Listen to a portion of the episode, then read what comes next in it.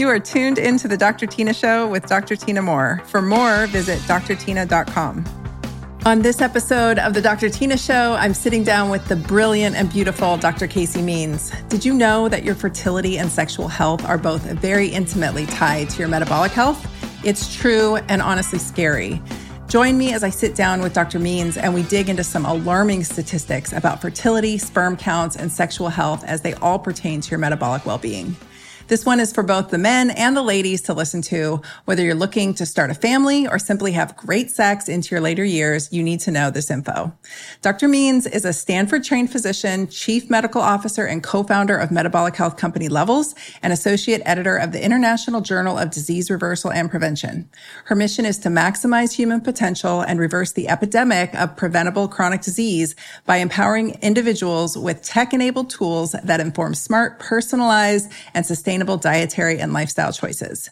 I adore her and her mission, and I loved every minute of this interview. So let's jump in. Hey, functional and integrative healthcare practitioners, listen up. I've got something for you. Back in the day, I used to stock an entire wall's worth of lab kits for each specialty lab that I ran on patients. It took up so much room. Each kit had different instructions and it was a very tiresome process. On top of that, I would spend forever having to chase down the lab results once they came in by logging into all the different portals and websites. It was honestly a total time suck, and time is money after all. But now there's a better way to order lab tests that I'm excited to share with you. Rupa Health is a tool that lets you order from over 30 specialty labs in a single portal. You can order all the tests that you normally do from companies such as Dutch, Vibrant, Diagnostic Solutions, and more. Rupa eliminates all the headaches by having all ordering, tracking, and results in a single place. And they also handle invoices, tracking shipments, automated follow up, personalized instructions for completing the tests, and so much more. They can even facilitate convenient blood draws for your patients. The best part about Rupa is that it's free for practitioners. Signing up only took me a few minutes, and the website is very user friendly. Plus, all of your patients' labs can be found under one single platform. Go to rupahealth.com, that's R U P A health.com, to join a live demo or sign up and see how it works. And if you're simply a listener looking to order your own labs, I have a selection of tests at nearly wholesale prices that you can check out on my website at drtyna.com forward slash labs. Dr. Casey Means, thank you so much for making time to be on the Dr. Tyna show. We tried to do this last week and I fouled and didn't get it recorded. So you were kind enough to come back for a second round, and I really appreciate you being here today. I am so glad to be here for round two. And as I told you before the episode, the chance to get to chat with you two times within the course of a week is such a privilege. So I'm thrilled. Awesome. It was like a cocktail hour, except we were podcasting. I'm sure there's some gold in those hills and we'll extract some of it and make something. But I this is this is going to be a great episode.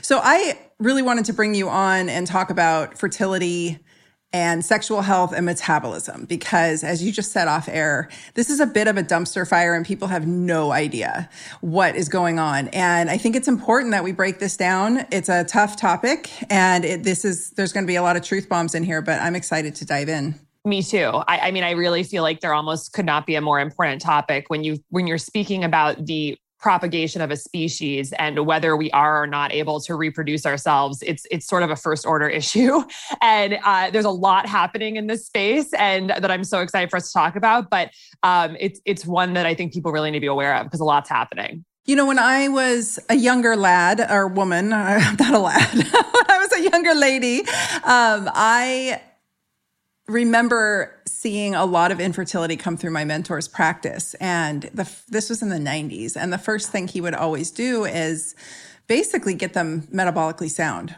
because they would, it was presenting a lot as inability to get pregnant, but more importantly, miscarriages, which you know, can be thyroid related and other hormones, but the root cause of all of that really was metabolic health. And so I was seeing this really early on. And it's a conversation, if you dive into the data, it's kind of terrifying. And so we're going to try to do our best to break this down. But let's start with fertility, which for everyone listening who isn't interested in fertility, hang on because you need to hear about this if you are interested in having a good sex life. So, fertility, what's going on? What's the link between fertility and metabolism here?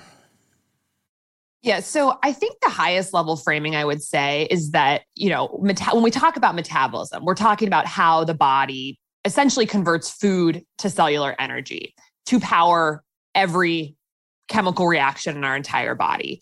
And this will be familiar to your audience because you talk about metabolism so much. But I think that's the big picture thing to like put in mind is that, you know, 93% of American adults have metabolic dysfunction. Metabolism is how we convert food energy to cellular energy. And everything that we do in our bodies, every all the trillions upon trillions of chemical reactions happening every second require this cellular energy. And our bodies right now in the Western world are essentially broken in that process. And it's the root cause of every major chronic disease and symptom that we're dealing with in America today. Now, when you look at fertility and pregnancy, or you know, pregnancy and, and conceiving and making a human, that is a hugely energy intensive process like one of the most. You know, every month just ovulating is a huge energetic process. Our ovarian cells have some of the most mitochondrial density of any tissue in our body. And then you think about if there is a, you know, conception and pregnancy, a woman is building an entire new organ with a placenta and building a human. And so this is hugely energy intensive. So if we have a problem with making energy, we're going to have problems with a successful pregnancy. And so that is really, I think, the high level link there is like we need good energy production in our cells to be able to have. Um, to, to take on this huge process uh, of building a human, 3D printing life. So it's no surprise really that we're seeing these wild fertility statistics um, coinciding lock in lockstep with our increasing metabolic epidemic. And when you look at some of the stats, so and it's hard to measure some of these things, right? Because like we're looking over long, long periods of time and how do you exactly measure fertility how do you exactly measure these things um, but generally speaking we'll talk about what evidence is out there in the published literature so research suggests that infertility rates are up 15% since 1900, which correlates to about a 0.37% increase per year of infertility. So you just think about that for two seconds. Like extra- extrapolate that out that each year the ability to have a successful conception and pregnancy is getting worse. That's a huge huge problem. And and 0.37% might seem low, but when, when you when you when you sort of like let that curve go into the future, um, it gets really scary to think about. Um, one of the things I think about a lot is like, wow, if the body is so underpowered that it's basically shutting down the ability to to do this, like, what is that saying about our lifestyle and our environment right now? Um, that it's like essentially unsafe in, in a, on a cellular level for the production of life. So there's many reasons why the metabolic link, you know, it, it, why this is showing up. One is very much related to women, and one is really related to men. In terms of women, a big factor of why this is happening is infertility due to polycystic ovarian syndrome, PCOS, which is one of the leading, if not the leading cause of infertility in women in the United States and starting to be globally. Research suggests that about uh, at least 12% of American women are dealing with PCOS. Some stats in some papers, it's up to like 26% globally. It's a huge, huge number. And PCOS is fundamentally completely interlinked with metabolic dysfunction. So much so that the NIH actually tried to change the name of PCOS to metabolic reproductive syndrome in 2012 but it never happened, which is really, really interesting. Wow. A much more, I think, like accurate name because, of course, polycystic ovarian syndrome, like it's really focused on this like cystic architecture that can happen in the ovaries. Um, but it almost like the name almost distracts us to what the physiology actually is, which is fundamentally rooted in insulin resistance. So women with PCOS often have hyperinsulinemia, high insulin levels, which is of course characteristic of insulin resistance, where the cells essentially block the signal of insulin and then the body revs up with more insulin production. And this high insulin can actually stimulate the theca cells of the ovaries to produce more testosterone. And so you basically end up having this like problem with the delicate balance of estrogen, testosterone, progesterone, progesterone, all those sex hormones that have to be in sort of like this perfect concert and harmony for ovulation and fertility to happen. And this seems to be disturbed in part due to this hyperinsulinemia in, in, in PCOS. And and some of the the co- sort of comorbidities of this disease are are profound. Like 80% of people with PCOS are dealing with obesity. And 50% of women by the age of 40 if they have PCOS will develop type 2 diabetes. 50% nationally that is about 13 a little over 13% for type 2 diabetes over the course of you know adult lifetime. So that's a much higher number obviously 50% so there's this really close relation with metabolic syndrome and metabolic dysfunction. Um, and then there's the male side which is essentially that sperm quality and sperm count are just going down precipitously. Research suggests that sperm count is down 50% over the past 100 years or so, which you'd think would be considered a public health emergency, but we're just not talking about it. It's mind it's mind-blowing. Like it's mind-blowing and people I joke that humans are going extinct and nobody think they think I'm joking. I'm like I, I don't know how to say that nicely. This is 50%. 50% decrease in sperm count. Yep. And Oh. It gets really bad when you start looking at, you start substratifying that by different levels of metabolic health. So, for men who are dealing with obesity, research out of Harvard shows that they have a 42% higher chance of having low sperm count than people of normal healthy weight, and an 81% higher chance of having zero sperm in their semen compared to people of normal weight. So 81% higher chance of having azoospermia, no sperm, if they are dealing with obesity compared to healthy weight men. And there's so many mechanisms for this that are so interesting. A big one being that fat tissue is an endocrine organ. It is a hormonal organ, which we don't think about, especially that visceral, metabolically unhealthy fat. Dr. Ben Bikman, who wrote Why We Get Sick, literally calls the fat around the middle in men a giant ovary because it can convert testosterone to estrogen. So you've got men who have this ovary around their gut from our diet and lifestyle. And it's essentially converting their testosterone to what we'd consider more of a female hormone. Men obviously they need estrogen as well, but not that much. And in doing so, this totally impairs spermatogenesis and the ability of sperm to be produced. Um, you you look at um, so many other elements of metabolic dysfunction, like high blood sugar levels alone. So separate from the visceral fat, just the high blood sugar levels alone, we know that creates increased free radicals and oxidative stress. And the testes and all that machinery that makes sperm are really sensitive to oxidative stress. Like these are fairly delicate cells, there's a lot of them, they're being produced regularly. And so things that are like all these reactive unpaired electrons, it's going to damage sperm. And so, oxidative damage in sperm, which is related to metabolic dysfunction and high glucose levels, you're basically just hurting these cells. And I just, um, so you've got low testosterone, you've got reactive oxygen species hurting the sperm, you've got insulin resistance in the brain that's actually screwing up the central mechanism of sex hormone um, production, the whole like hypothalamus pituitary adrenal axis. Um, there's several different ways in which um, our metabolic dysfunction is hurting sperm. But so you've got women with PCOS, you've got men with decreased quality and quantity of sperm, diabetic men, um, and women having even much reduced in vitro fertilization outcomes.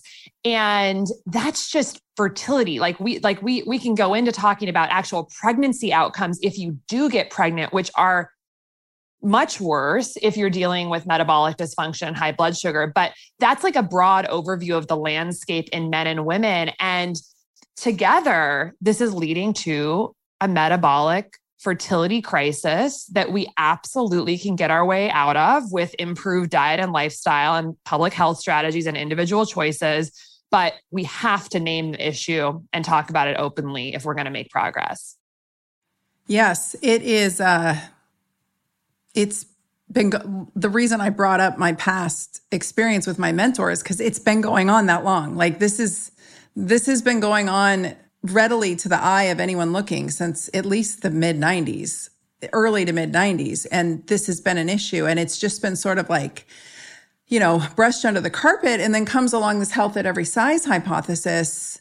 which is, I believe, a bogus hypothesis, and it's really exacerbating the problem because we're trying to glorify a disease state that is leading to the decline of our species. I mean, this is this isn't about whether you love yourself at whatever size you're at. This is quite literally your metabolic health. Let's back up for a second to PCOS something that happens often for me, probably for you too, on the social media world is I will start talking about hormones and then everybody chimes in and says, talk about PCOS, talk about PCOS, talk about PCOS. And I'm like, it's literally the same thing. It's just metabolic dysfunction. Like it is metabolic dysfunction. And yes, I do think, and you might know the literature better, but from what I understand, so my daughter, we diagnosed her at six years old with the beginning signs of PCOS.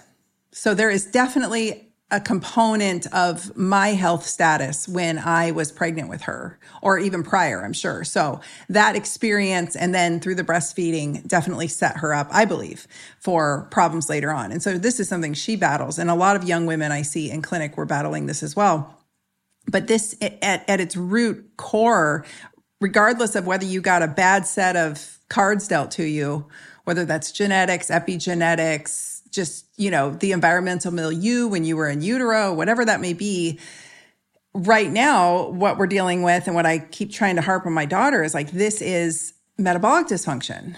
And so the same things stand the strength training, the sleep, the eating, you know, hitting your protein macros, getting sunlight, mitigating your stress, like all of those things still stand. What do you say when people say, well, what about PCOS? It's like, what is it? You know, why, why does it, why is it considered a mystery to these women? Why aren't they being told it's just metabolic syndrome?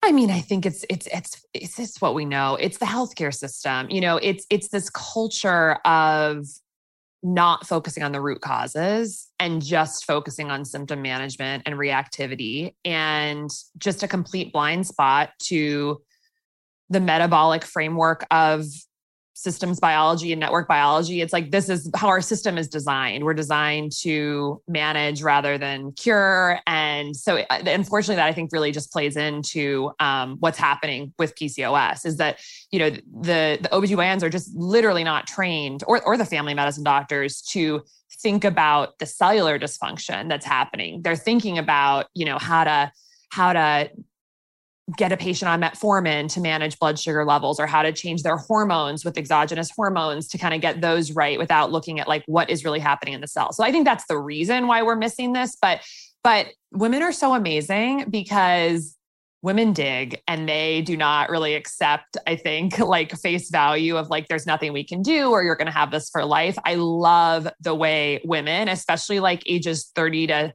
55 or so yeah. are just like the most hungry for good information. And so they're they're they're figuring this out. Uh, and i think they're going to change the system by demanding more from their doctors. But again it's like metabolic reproductive system is reproductive syndrome is really the way we should be thinking about it. And even though there are many many um, uh, thoughts about what some of the physiology in terms of like you know, you mentioned your daughter at six had some signs. There, there seems to be a large like genetic component to PCOS or some sort of like polygenic mix. It's really not well understood, but that has something to do with the metabolic system. So people are kind of like primed to be insulin resistant, whether it has to do with the insulin receptor having some type of problem or or what or whatnot. Um, but there's also so much research to show that the dietary and lifestyle uh, interventions that impact the insulin resistance pathway are extremely effective for women with PCOS. And so, no matter whether it's mostly a genetic driver or not, the behavioral side of things can be profoundly effective. There was a study, um, I believe in about 2021, that looked at this is just one example of many papers like this, but it took a group of women with PCOS and very perturbed hormonal and metabolic biomarkers and put them on a very um, structured 12 week dietary intervention. This dietary intervention was focused on a very high quality whole foods Mediterranean diet that was quite low glycemic. So, but not restrictive, unlimited leafy greens and like uh, low glycemic plant foods, a moderate amount of very high quality like fish and some poultry, um, limited fruits like low glycemic, I believe no grains. And then they added like a polyphenol supplement for like sort of the antioxidant component. And in 12 weeks, the study participants lost an average of 20 pounds and had very statistically significant improvements in hormonal markers and metabolic markers, insulin sensitivity markers over the course of just 12 weeks. So this was a really like blood sugar focused intervention, whole foods, getting rid of the the crap and it it really helped. And there's many many studies to support different variations of essentially dietary interventions that focus on improving insulin sensitivity. And so that's very hopeful. Uh, and, and, I think that um, you know as this research more of it comes out and hopefully makes it into education that that diet will be first line for many practitioners in counseling their patients hopefully. There's also definitely a movement that i'm seeing just from the levels standpoint um, of women really being interested in using continuous glucose monitoring with pcos so that they can understand which specific foods for their body are causing the biggest glucose responses. Because you know they're probably getting like a generic handout from their doctor saying like eat healthy and move you know and they're like okay, that's great. But I've been hearing so much about how like diet is individualized and some of the foods that might be quote unquote healthy on the box actually really impact blood sugar. And so if my goal is to keep blood sugar stable and keep insulin down, like I need a tool to help me do that. And that tool exists. It's a continuous glucose monitor. You know, you can also use a finger prick glucometer, but we get hordes of women with polycystic ovarian syndrome coming to levels to seek out access to a continuous glucose monitor because their OBGYN or family medicine doctor has said, you don't need a continuous glucose monitor. You're 35 years old. Like, and you don't have florid type 2 diabetes, but they very well might have insulin resistance, but not actually meet diagnostic criteria for full blown diabetes yet. And so their doctor essentially denies them access to this tool. So that's been a really interesting trend to see. Um, and, and, and anecdotally, some really you know great outcomes. Certainly no like research yet that we've published about any outcomes with that. It's not a treatment tool. We're, we're, a wellness company but it's interesting to see how people are seeking this out because they're they're reading they're meet they're meeting roadblocks in standard clinical practice. Absolutely. But like hands down best tool. I mean i have one on me. I, it's, i'm it's such a wonderful tool. And it's you're right. So they get told they there's nothing they can do. I mean this is the basic scenario for most young women who end up, which is a lot of women. I mean, I, you gave a really low statistic, but what I saw clinically was crazy. I mean, some glimmer of PCOS in most women, quite honestly, when I would get down to the, you know, hormonal testing on everybody. So some glimmer. I had it. I was diagnosed with it as a young woman. I still was able to get pregnant. I was a complete ultra refined carb addict for decades before I got pregnant. My mom was not the healthiest person when she was pregnant with me. I mean, so that, yeah, like you said, some polygenetic, there's something happening there that is being, you know, shared along the way. But they get told, you know, eat eat better and exercise. This may cause infertility. It's going to, here's your spironolactone to block your testosterone and your androgen. So you're probably going to actually gain more weight because now your testosterone's in the toilet. And here's the birth control pill. And this is, and then these women come to me and they're like, okay, so I want to go off the birth control and get pill and get pregnant. And I'm like, oh, geez.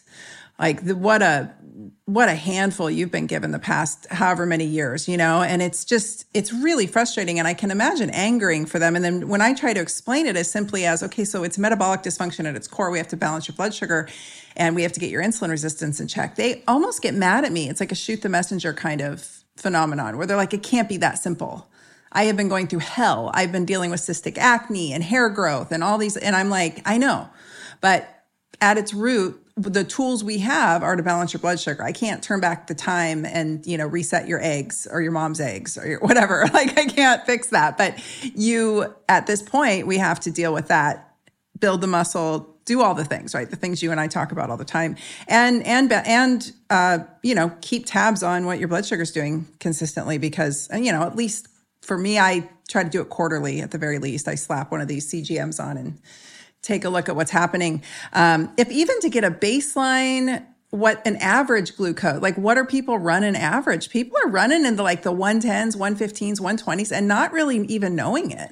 And these are people who are eating fairly carnivore and fairly active. And it's frustrating for them because they have to do a little something extra. Because for some, I, I say their metabolism is busted to some degree. And it's a tough one because the longer you live with a busted metabolism, the harder it seems to get back in check, right? It, it's a little bit more of an uphill battle for folks. So I explain this because I I understand these people's frustration and the system is not helpful. The the allopathic system at large is really not doing a lot of it. Even my naturopathic profession, they all called me crazy for running serum insulins on everybody. Back in, you know, the early 2000s, I was like, serum insulin, fasting, you know, hemoglobin A1C, because this is what how my mentor taught me. And they were like, You're crazy. Why are you so convinced everybody has prediabetes? I'm like, because everybody does or they will. like that's that's it. Everybody does or they will. Yep. It's it's it is the majority of Americans now. It is over 50% of American adults, as, as we know, have prediabetes or type 2 diabetes. It is more likely than not, as an American adult, you will have these almost universally preventable conditions. And so yeah, I mean, it can seem almost like a conspiracy theory of like, oh my God, everyone has this, you know, like, but it's like the numbers are so high, you know, and so many of that remaining 50% who don't actually meet diagnostic criteria for prediabetes or type 2 diabetes, of course, are on the spectrum towards it with, you know, subclinical well, probably not even subclinical. They probably have something going on that, that we could point to, but like insulin resistance, higher insulin levels, but their glucose levels haven't flipped into the diagnostic range for prediabetes or type 2 diabetes. And so, you know, then you get up to these stats of like 93% of American adults have at least one biomarker of metabolic dysfunction. And it's it gets pretty wild. And so um, yeah, no, I think it can seem like, oh, it's too good to be true. It's this simple, but but there's really what I often think about is like there is literally no problem we are dealing with in health, mental or physical health in the United States, where balancing your blood sugar and getting your insulin levels under better control is not going to help in some way. It might not fix or cure the issue, but there's almost no issue that we're dealing with in a large way in the US right now with mental or physical health where better blood sugar control and better insulin levels, which are in our control, would not greatly improve the condition. And of course, that ranges from everything from gout, depression, anxiety, infertility, erectile dysfunction, cancer, stroke, heart disease, fatty liver disease, retinopathy, like cancer. Go on and on and on and like, on. Yeah, it's it's amazing. So, yeah, I've been a low carb gal for a long time, and I'm embarrassed to admit that I've only recently learned in the past few years that all low carb folks should know is how critically important electrolytes are to supplement. Electrolytes facilitate hundreds of functions in the body, including the conduction of nerve impulses, hormonal regulation, nutrient absorption, and fluid balance. Common issues like headaches, muscle cramps, fatigue, sleeplessness may simply be a lack of electrolytes. Adequate electrolyte intake can boost performance and recovery in the gym as well. And most importantly, they support the low carb lifestyle that many of us follow.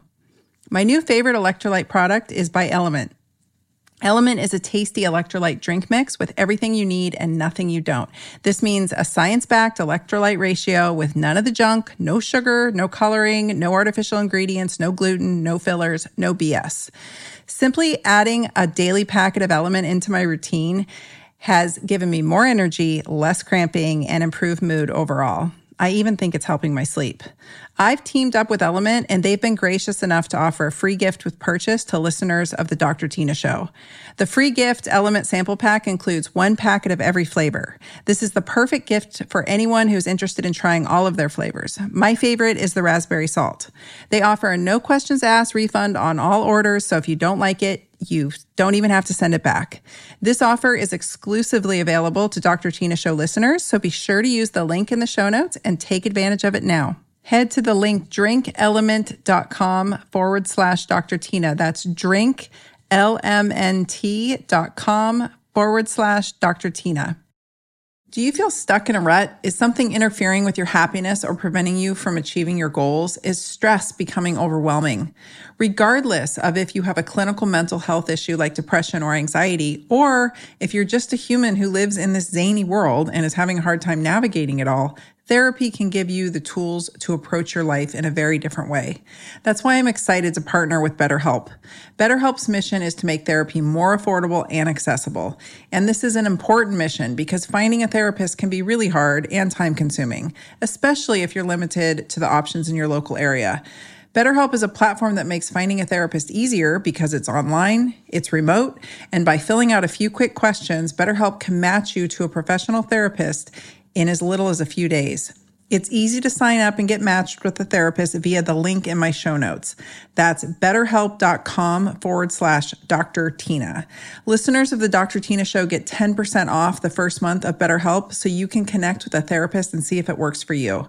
And because finding a therapist is a little bit like dating, if you don't fit well with the first one, which is not unheard of, you can easily switch to a new one with no additional cost without stressing over insurance or who's in network, etc. I used to think therapy was only for people with big issues, but I've come to realize that we all could use a little help now and then. We are living in unprecedented times, and I found that having someone objective to talk to is hugely beneficial when it comes to managing my stress load. An outside perspective is often all it takes for me to process my emotions in a more healthy way, which ultimately leads to more success in all areas of my life, including my relationships with others. Click on the link in the show notes now to visit betterhelp.com forward slash Dr. Tyna. That's betterhelp, H E L P dot com forward slash D R T Y N A. Yeah, because the end of that journey is tumors that like to grow. Like that's what people are not. I just had Dr. Nathan Goodyear on, and he was like, yeah, I mean that that was the conversation was metabolic dysfunction is driving staggering cancer rates. So, for people who are not interested in fertility right now listening to this program, let's think about the future of like we don't, you know, I I I commented on somebody's post the other day. They were saying, you know, lift weights to and it was like a list of all these bonuses and I'm like, I just want my latter years to not suck.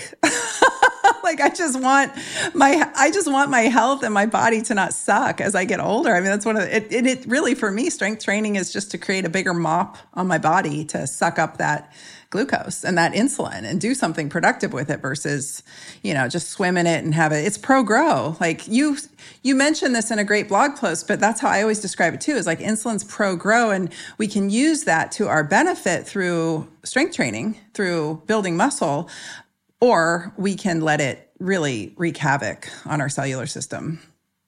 And the growth thing, I think, also fits into the fertility conversation. So interestingly, I don't know if you're up for this, like shifting gears to, to yeah. just mentioning about the fetal macrosomia issue. You know, like babies are obviously you're growing a baby over the course of nine months, and something that increased rates of that we're seeing is this concept of fetal macrosomia, which is essentially like babies who are larger than they should be.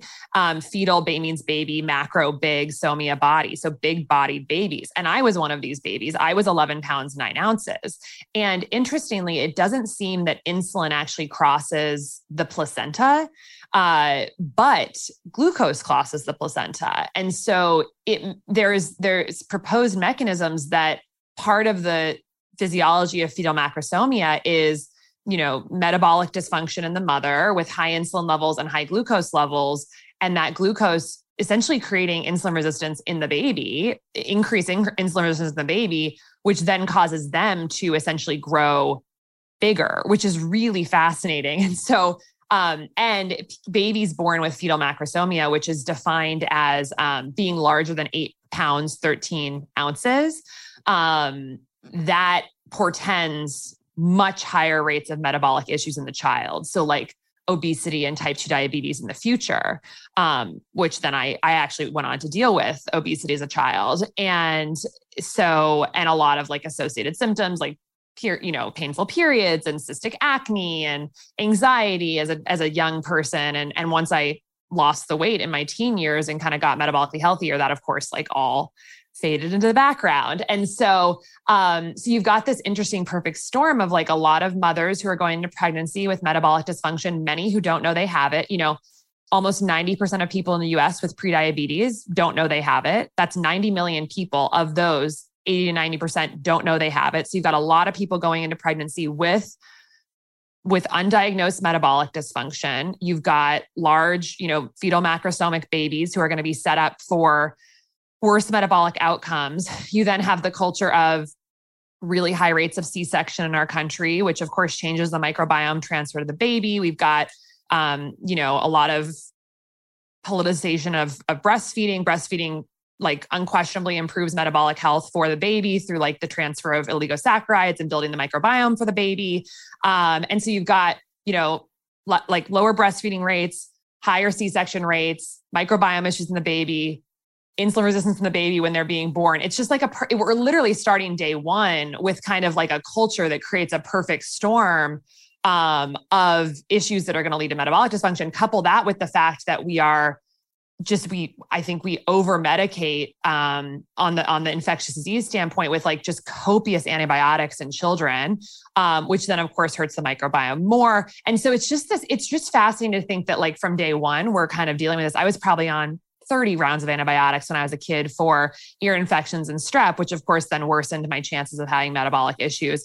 So so that's an interesting one with like the growth concept of like we're basically growing big babies. And frankly, you know, I'm I'm heading into those years of my life of wanting to have children and I think a lot from a motivation standpoint about like one of the reasons I want like selfishly, not just for the baby, but for myself, I want to keep my insulin levels down and keep my glucose levels stable because it's going to be harder to get out a big baby, you know? And like, I want a healthy sized baby, you know? We, I think we celebrate like bigger is better. And actually, my mom was celebrated at the hospital in DC for having this huge baby. It was literally celebrated. And what's crazy is that for moms who have fetal macrosomic babies or moms that have gestational diabetes, they are at much higher risk as well for having metabolic problems in the future. And so my mom went on to die of metabolic disease and what pre, way prematurely. And I just have a real sense of disappointment that when she was 40, no one said to her at that time, Hey, you know, your blood sugar levels were high in pregnancy. You had a lot of trouble losing the baby weight. Your baby was really large. There's something going on here in your body. Your body's telling you that there's insulin resistance here, which is going to lead to problems down the road. And like, we need to dig into this. Of course, no one said that. Instead, they let her, you know, get into her 50s and get the high cholesterol and get the high blood pressure and get the prediabetes. And she had a medication for each and she was super compliant. And she very much tried her best. Like she was always reading health books when I was growing up. She worked with a personal trainer, but there was no real framework for like what she really was attacking, which was to improve her mitochondrial health, her metabolic health. And I think if all the vectors and all the doctors had been talking to her about like, this is the problem in your cells and your body, and this is what you need to do, she absolutely would have followed the path towards getting out of that. But of course, in our system, every doctor is incentivized to kind of keep the pieces pulled apart, like, like as if none of them relate, and then sort of like treat, manage, drug each of them you know in all the different specialist office which is of course how we generate revenue in healthcare is is doing as much volume as possible. And so you get people who essentially have these warning signs that might be showing up in their young fertile years that are basically little red flags that are going to turn into much bigger red flags down the road. But like we need to be looking at them for what they are which is essentially this signal that there is something going wrong metabolically and there's something we can do about it so um yeah it's just it's just a fascinating landscape the gestational diabetes part, that's always fascinated me because when I was pregnant back in 1999, you know, I had my daughter in 2000, gestational diabetes wasn't really well understood. And my mentor was telling me, he's like, that's those people are metabolically unsound. That's they went into this metabolically unsound, and it's presenting as gestation. It's gestational does diabetes doesn't just happen. Was what he was trying to get at. Was like there is some milieu here, some metabolic dysfunction milieu, and it's presenting itself in these pregnancies as gestational diabetes. And I feel like it's still kind of this like, oh well, you got it, bed rest. Let's you know, there's not a lot of guidance for these women. They're just told, and the, every woman I've talked to is like, I have no idea why I got gestational diabetes. Like, I don't know what happened. I just, one day I had it. And some of these women are thin, some of them are overweight, you know, all varieties of ages and sizes. And they're like, oh, I just got gestational diabetes and that's that. And thankfully the baby came out. Sometimes things didn't go well, sometimes things went sideways. But what do you say to that? Like, why is this treated like some pop-up event, you know, that just came out of seemingly nowhere? I, I feel like that's not the case at all. I think it's because we don't check insulin levels routinely. So we don't actually know like a woman with who gets gestational diabetes may have had quote unquote normal blood sugar levels before pregnancy. So ostensibly is quote unquote normal and healthy.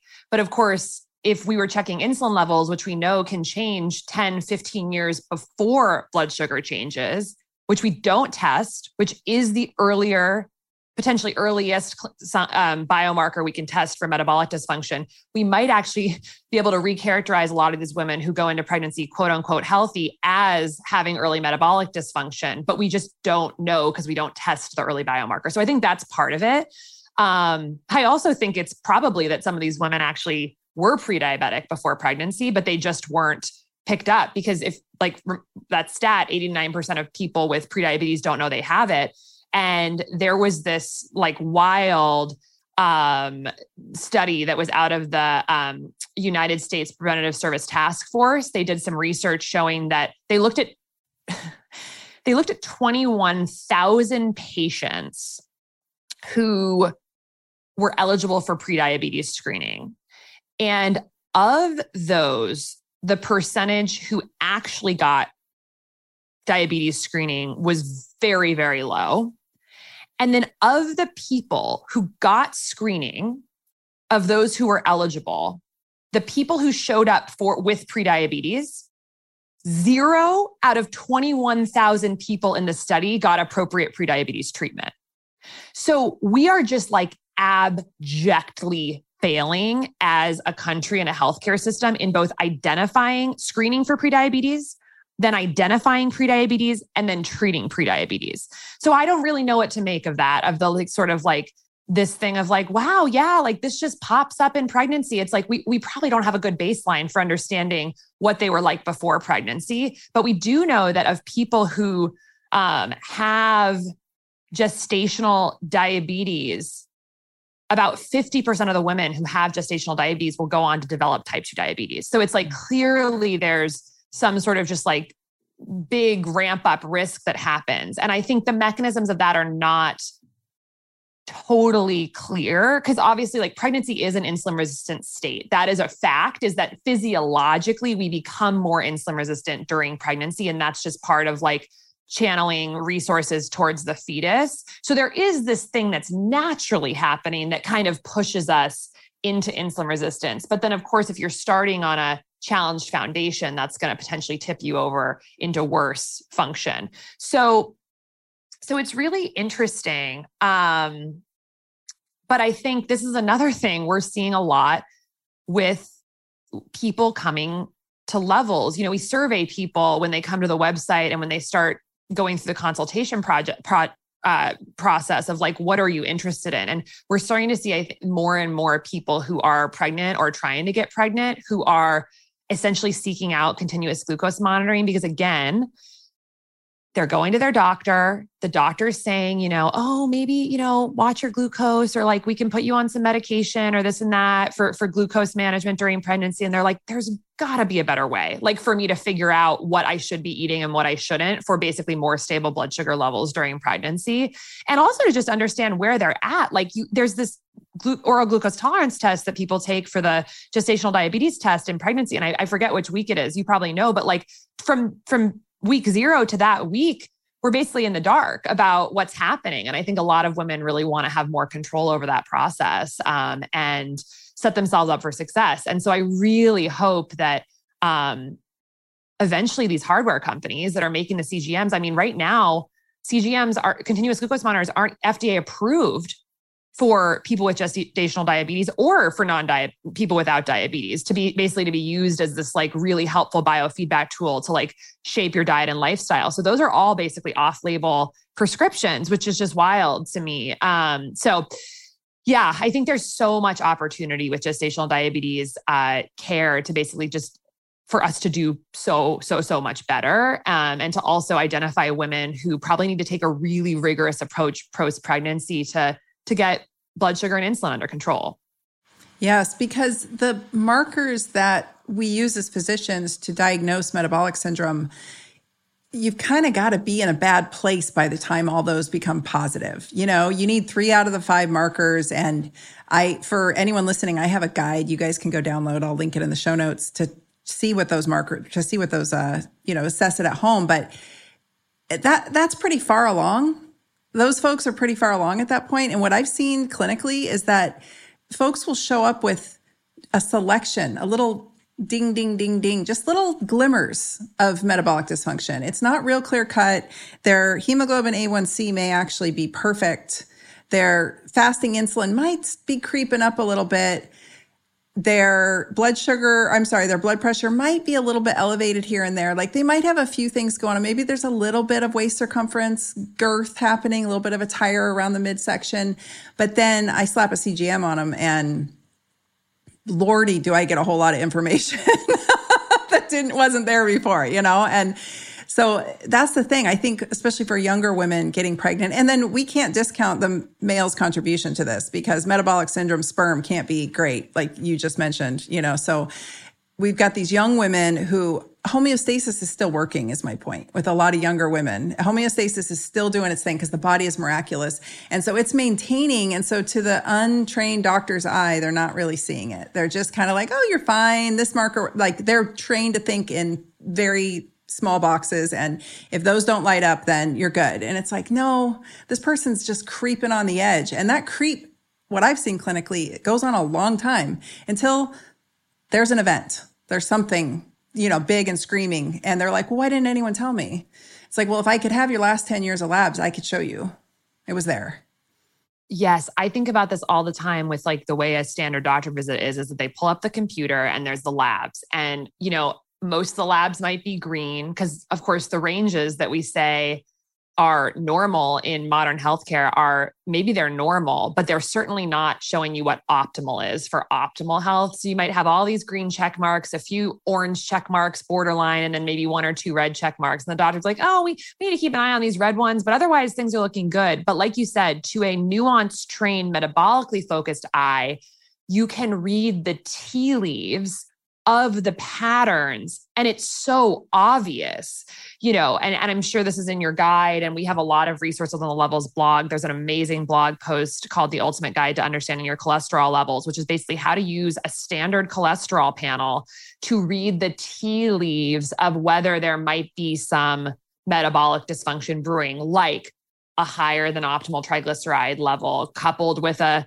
borderline hemoglobin a1c plus fasting glucose is in the you know creeping up plus triglyceride to hdl ratio is getting a little bit high and then of course if you can add on a fasting insulin or uric acid or an apob um, or any of these like slightly more specialized tests you can really start to see it but even with the standard panel if you're looking in the right way, you can mm-hmm. see some of the, and then of course, pair that with some of the clinical elements as well, like the belly fat or the acne or the anxiety or this and that, infertility, period irregularity, bad PMS, some of these like subtle things we see in younger people, it's like this is clear, you know, and and and and um, it can come as a real surprise to people because these are often the people whose doctor have routinely told them over and over that nothing is is wrong. And I think it's just purely because we're not looking through a metabolic lens because that hasn't been the system that we've had. We're a highly specialized medical system that's reactive where we have 42 subspecialties and the incentives are not aligned with looking at root causes and connections. They're they're incentivized towards separation so. Yep yep. No that's all really great information. Um, okay so let's shift this into sexual health because i am about to turn 50 my husband's 50 and i read a very sobering fact the other day or it was a statistic i don't know how accurate it was but it was saying that folks my age are having sex once a month. I was like, what is going on? I, and I just, I want to preface this because I, I love being intimate with my husband and we do that often. And I will say that being in good shape helps tremendously. Like sex has gotten way, way, way more fun since I got in really good shape. Like it's it's an athletic, well, it's an athletic event, you know. Otherwise, you're just it's like if you're fit, you can actually it's fun. It's just more fun. So I say this to I remember my Pilates instructor, I had a really horrific back injury when I was in medical school and I was really skinny and I was really like I had metabolic syndrome and I was just skin and bones and I thought I was going to shatter if I fell over. You know, it was just a mess. And so I started Pilates because my back was a disaster. And she kept saying, she's like, your libido's going to kick on and it's going to be so much more fun and your pelvic floor is going to tighten up and everything's going to get better. And I was like, that's how she motivated me to keep going. was the promise of great sex. And I was like, all right. So anyway, it's true. It happens. And I've talked to my friends who are in good shape and they all have really healthy, happy sex lives. And my friends who are not in great shape are miserable and have pretty non-existent sex lives. So there's something is there, right? It's not just physicality and muscle mass, but it I heard I've heard you talk about this before. A lot of this comes down to metabolic health. So there's my intro. Run with it. well, first of all, I'm just so happy for you. Oh my God. Thriving. Um, and yeah, there's a huge connection. And I think it really comes down to like four things when you think about sexual function uh, that relate to metabolism. And it really comes down to energy levels, blood flow to our sexual organs, hormones and hormone balance, and then mood and basically like psychological well being. And so, all four of those things energy, blood flow, hormones, and mood are directly linked to metabolic health.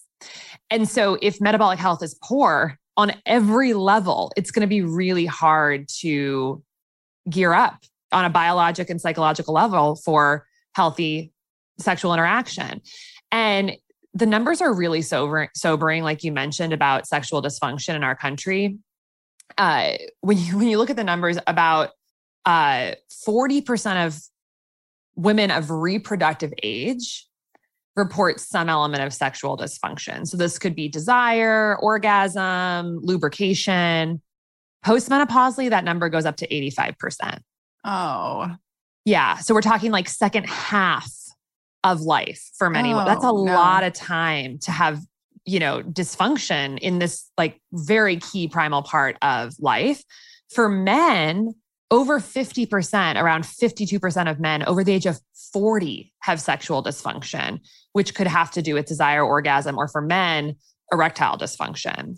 So difficulty getting or maintaining an erection. So these are like gigantic numbers and when we're talking about like basically over 50 it's well over half the population for both for both men and women, which of course then gets into like a much bigger sort of like vitality, life force, you know, primal connection, um, conversation around like what is that what does that mean about our population's just like general well-being on this deep primal level? And so and then it, and of course links to metabolic dysfunction for a lot of reasons.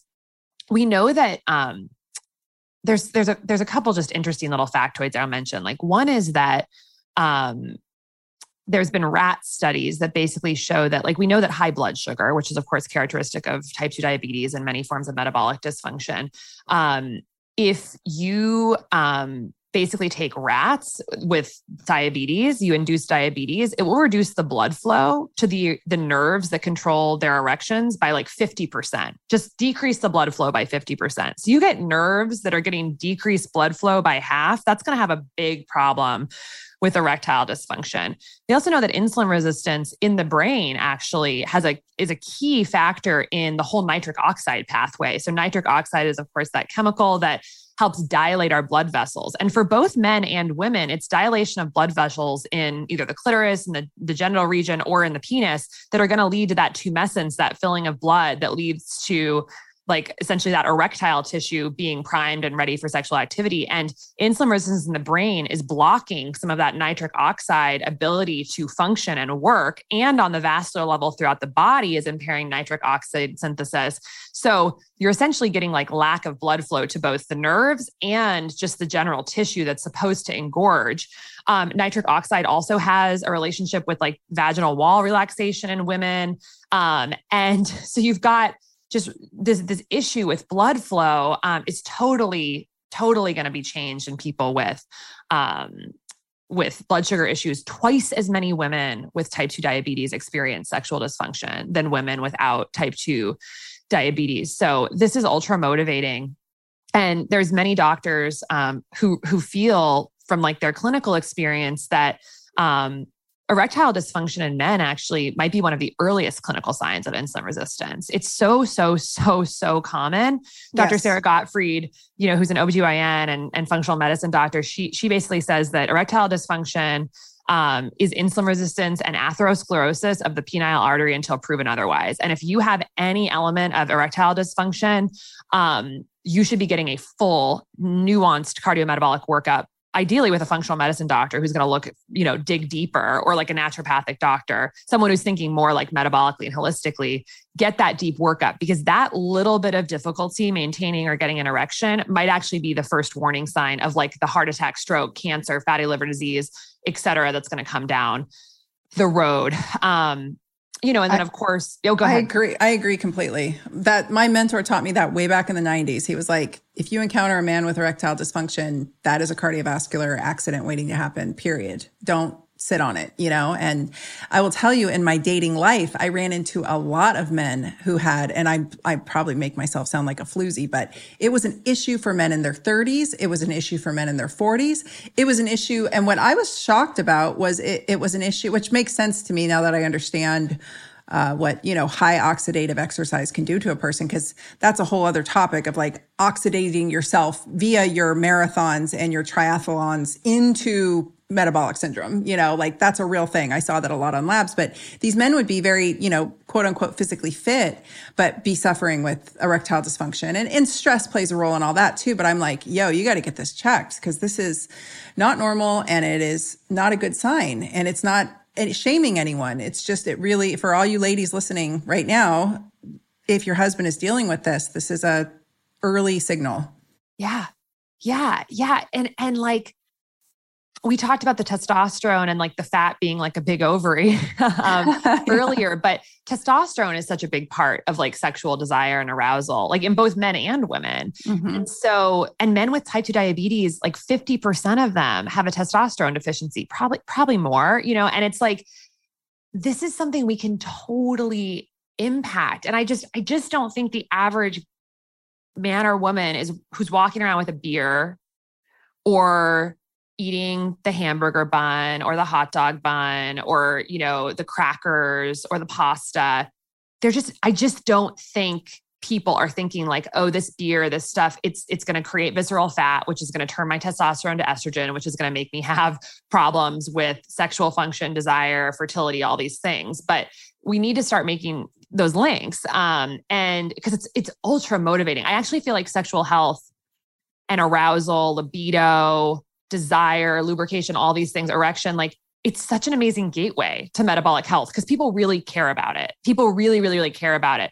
And what's so interesting is that like people will slather like testosterone all over their body, but like it's like resistance training can hugely increase your testosterone. Sleeping more can increase your testosterone. Of course, eating a whole foods diet and avoiding the refined processed grains and sugar can increase your testosterone. So it's like there's all these other things we can do. Um, and then, of course, just losing a small amount of weight in men can really increase testosterone levels. So um, really think about it holistically. And then the funny thing about, of course, Viagra, which is one of the most like prescribed medications in the world, um, it's a, of course, it, it increases nitric oxide levels in the body, which are being hurt by insulin resistance. So it's such a band aid. And just anyone listening, like it's like before, maybe not before you get that Viagra prescription, you know, it's like you do you. But like if you're getting it, just know that there are much more natural ways to improve nitric oxide function in the body that also could be hugely impactful in reducing pain and suffering from so many other conditions down the road and a, like a shorter a shorter life so um, you know get to the root cause uh, eventually it's critical because if you are what I saw again clinically, and it's it's weird because I've asked so many doctors who did a lot of TRT therapy, and I did a lot of it. Like I inherited my mentor's practice, and he had a whole lot of dudes getting, and so my I was doing all regenerative injection therapy, but you can't get somebody to regenerate their joints if their testosterone's low. So they have to be in a somewhat anabolic state and they have to be metabolically sound. Otherwise they won't heal. It's not ethical to do.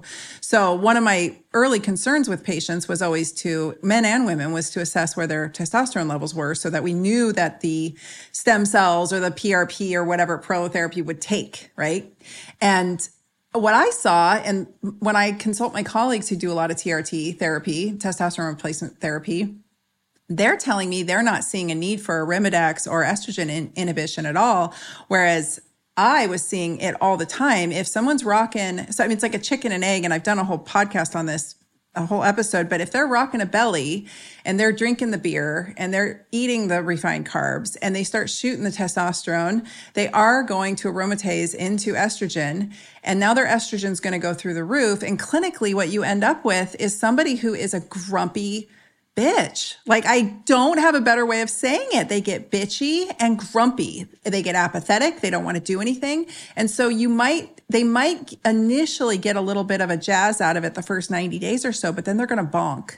And so they have to strength train and they have to address their diet and they have to do the thing, you know, the sunlight, sun your genitals, cold plunge, do all sleep, please sleep, everybody.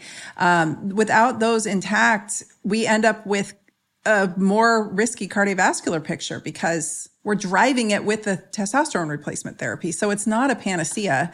In fact, it can really make a big mess of things. But something else my mentor taught me is if their testosterone's low, they will develop t- type 2 diabetes at some point. Like they might as well have one foot in the grave. So if you're seeing a man with low T, and I was seeing this in 20 year olds, 30 year olds, like really young dudes with low T, and it was like chicken and egg, right? So we had to address the they were rocking metabolic syndrome too to some degree, but we had to address the pink elephant in the room because shooting them up with T was not the solution. But if we didn't give them the T the metabolic syndrome would get worse.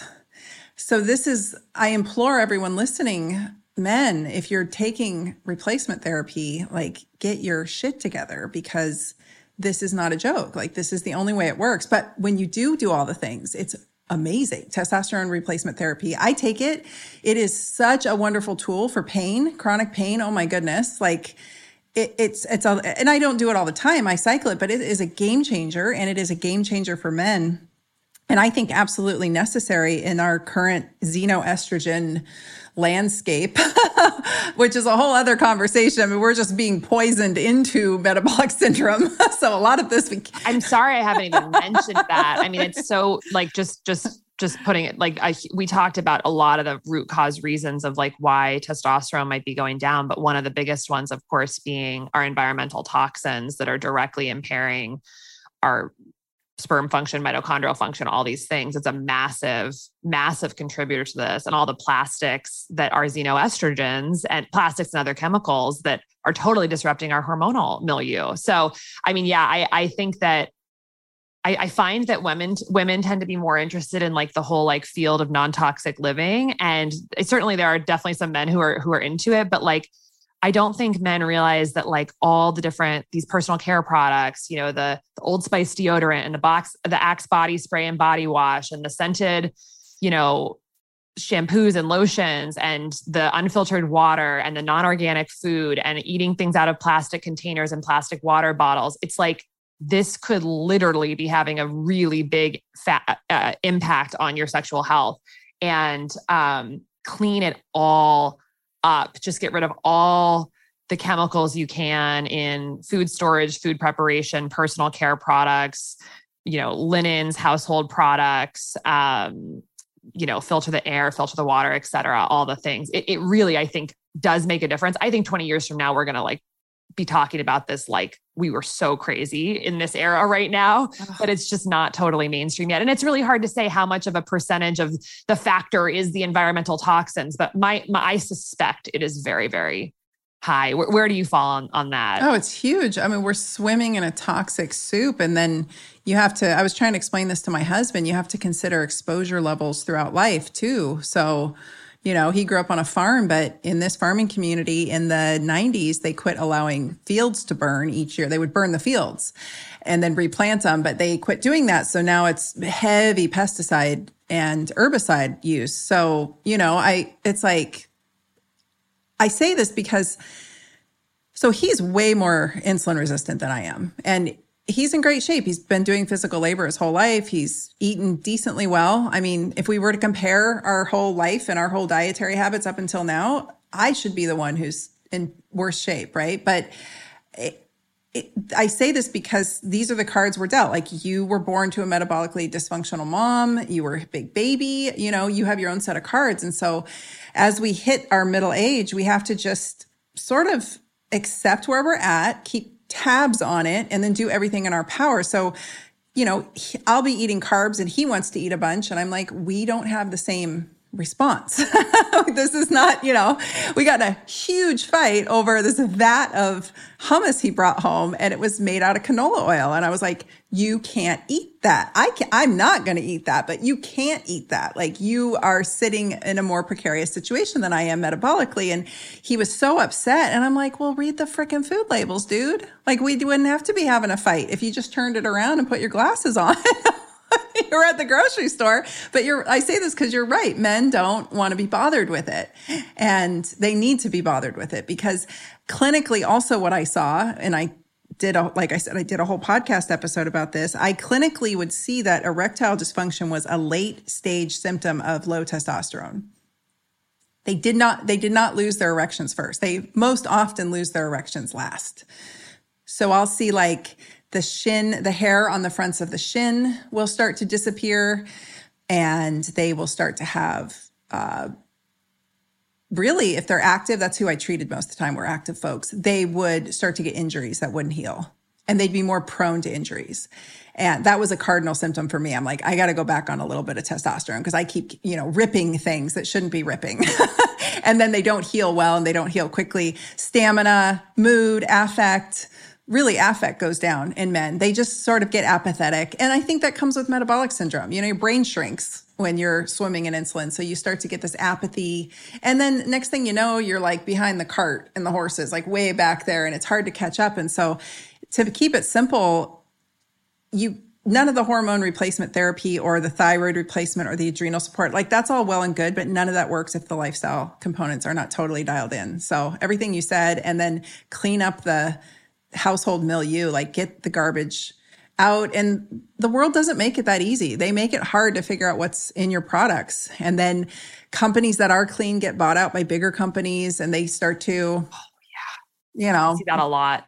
Yeah, it's it sucks. And it's I've been noticed I've been aware of this since my mom worked for Aveda when I was, gosh, I don't know, like in eighth grade. And so I've been aware of toxins in my beauty supplies since then. And I watched them get bought out by, I think, Estee Lauder and like everything changed. And anyway, long story short, we just have to be diligent. It's just the world we live in. And it's okay because we want our boners to be, you know, men want their boners and women want their clitorises working. Yep.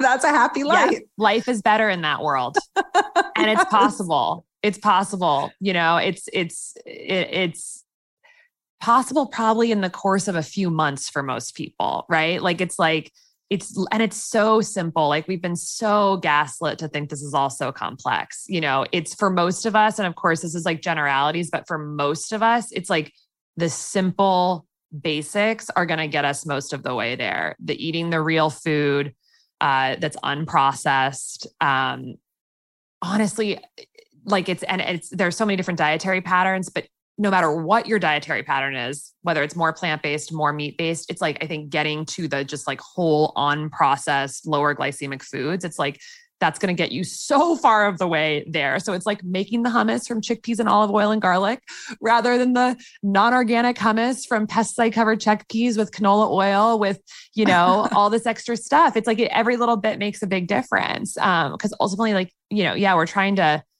free up our cells to do their best work. So, not just like barraging them with constant excess biochemical stressors and oxidative stressors. Um, you know, moving more, get the 10,000 steps today, lift heavy weights, get enough sleep, at least seven to eight hours minimum, you know, and getting the sunlight in the morning, getting rid of the blue light at night, r- avoiding the synthetic toxins.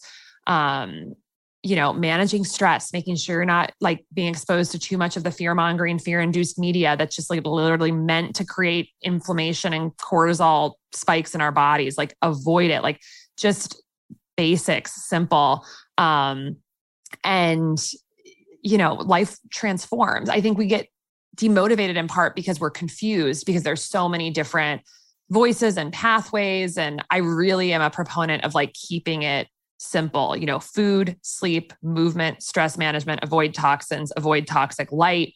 Ideally, get into sort of like thermal extremes, cold and hot, but that's kind of icing on the cake. And it's like, you know, those things will get you very, very, very, very far. So don't don't let yourself be discouraged because you don't think you can get the right answer. Just focus on the basics. Is is after many years in this holistic field, I've become more sort of, I think, open minded to like really just focus on the basics. There's a lot of fine tuning you can do, of course. I mean, I run a continuous glucose monitoring company and I'm so obsessed with individualized aspects. Like every food affects people differently but i'm really talking about like the the foundation of the iceberg that we need to to get right. Um and uh yeah so that's that's kind of what i would what i would leave people with is just like get the basics right.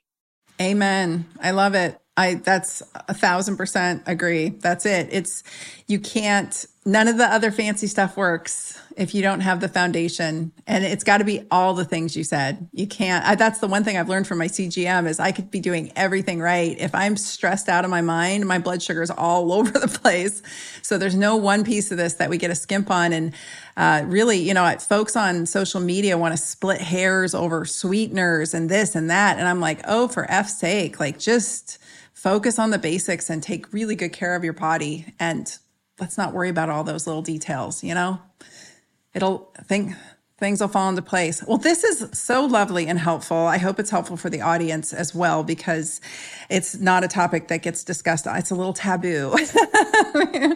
Um, so where can folks find you? Because like you said you this the company is levels and you're also on social media so tell them all the places. Yes yes. So um, for levels, you can find us at levelshealth.com and really amazing resource, levelshealth.com slash blog is our editorial site called Metabolic Insights, which is incredibly high quality source of metabolic health information research based from like deep research articles and research reviews to like very practical stuff like what to buy at costco that's metabolically healthy. There's hundreds and hundreds of blog posts um, and so really recommend that resource um, we're at levels on Instagram and Twitter, a lot of educational res- uh, resources there. Um, and then I'm at Dr. Casey's Kitchen, Dr. Casey's Kitchen on Instagram and Twitter. Um, and yeah, those are the best places to find me. Awesome. I will make sure to link it all up in the show notes. And I just adore you, lady. Thank you so much for coming on here. This was so fun. And I wish we had video footage for our last conversation too, because it was epic, but I'll figure out a way to get some share, some of it shared. Yeah. Yeah. No, this is so great. Thank you so much, Dr. Tyna. I'm just so grateful for all the work that you're doing. And you've inspired me literally for years to be bolder and braver in this space. And I'm, I'm just so grateful for everything you do. Thank you. Thanks for listening to the Dr. Tyna Show. Please be sure to follow me on Instagram at Dr. Tyna, that's D R T Y N A, and Dr. Tyna 2.0, as well as visit my website at drtyna.com. This is a Resonant Media production produced by Drake Peterson and mixed by Chris McCone. The theme song is by John the Guilt. As always, you can email the show at podcast at drtyna.com. And if you like this episode, please rate, review, and subscribe on your favorite podcast app. See you next week. This podcast is for general informational purposes only. It does not constitute the practices of medicine, nursing, or other professional healthcare services, including the giving of medical advice. I am a doctor, but I am not your doctor. No doctor patient relationship is formed. The use of this information and the materials linked to this podcast is at the user's own risk. The content on this podcast is intended not to be a substitute for professional medical advice, diagnosis, or treatment. Users should not disregard or delay in obtaining medical advice from any medical condition they have, and they should seek the assistance of their healthcare professionals for any such conditions. Do you suffer from IBS or other digestive issues? Are you looking for a new podcast to listen to? From the producer of The Dr. Tyna Show comes the all new health and nutrition podcast, Digest This, hosted by Bethany Ugarte. You may know Bethany as the face of the popular Instagram page Lil Sipper or you may have even read her book. Now you can find her wherever you get your podcasts. On Digest This, Bethany examines topics such as gut health, nutrition, the food industry, and highlights specific ingredients that can be beneficial or harmful to your gut health. She also explores non toxic options in beauty, home, and cooking essentials. If it has to do with your health, Digest This is talking about it. Each episode features an interview with health experts, doctors, and wellness advocates and delivers you information that is, well, easy to digest. Bethany also delivers a weekly segment every episode called Bite of Knowledge, where she highlights an ingredient commonly used in food, skincare, household cleaning, you name it, and gives you the lowdown on the benefits or dangers that ingredient might have in your everyday life. From Botox, potassium, olive oil, and magnesium, all the way to those ingredients you can barely pronounce on the back of your cereal boxes, Bethany has you covered. There's a reason why it debuted at number two on Apple Podcast nutrition charts. Check out Digest This on your favorite podcast app. New episodes every Monday and Wednesday, produced by Drake Peterson and Resonant Media.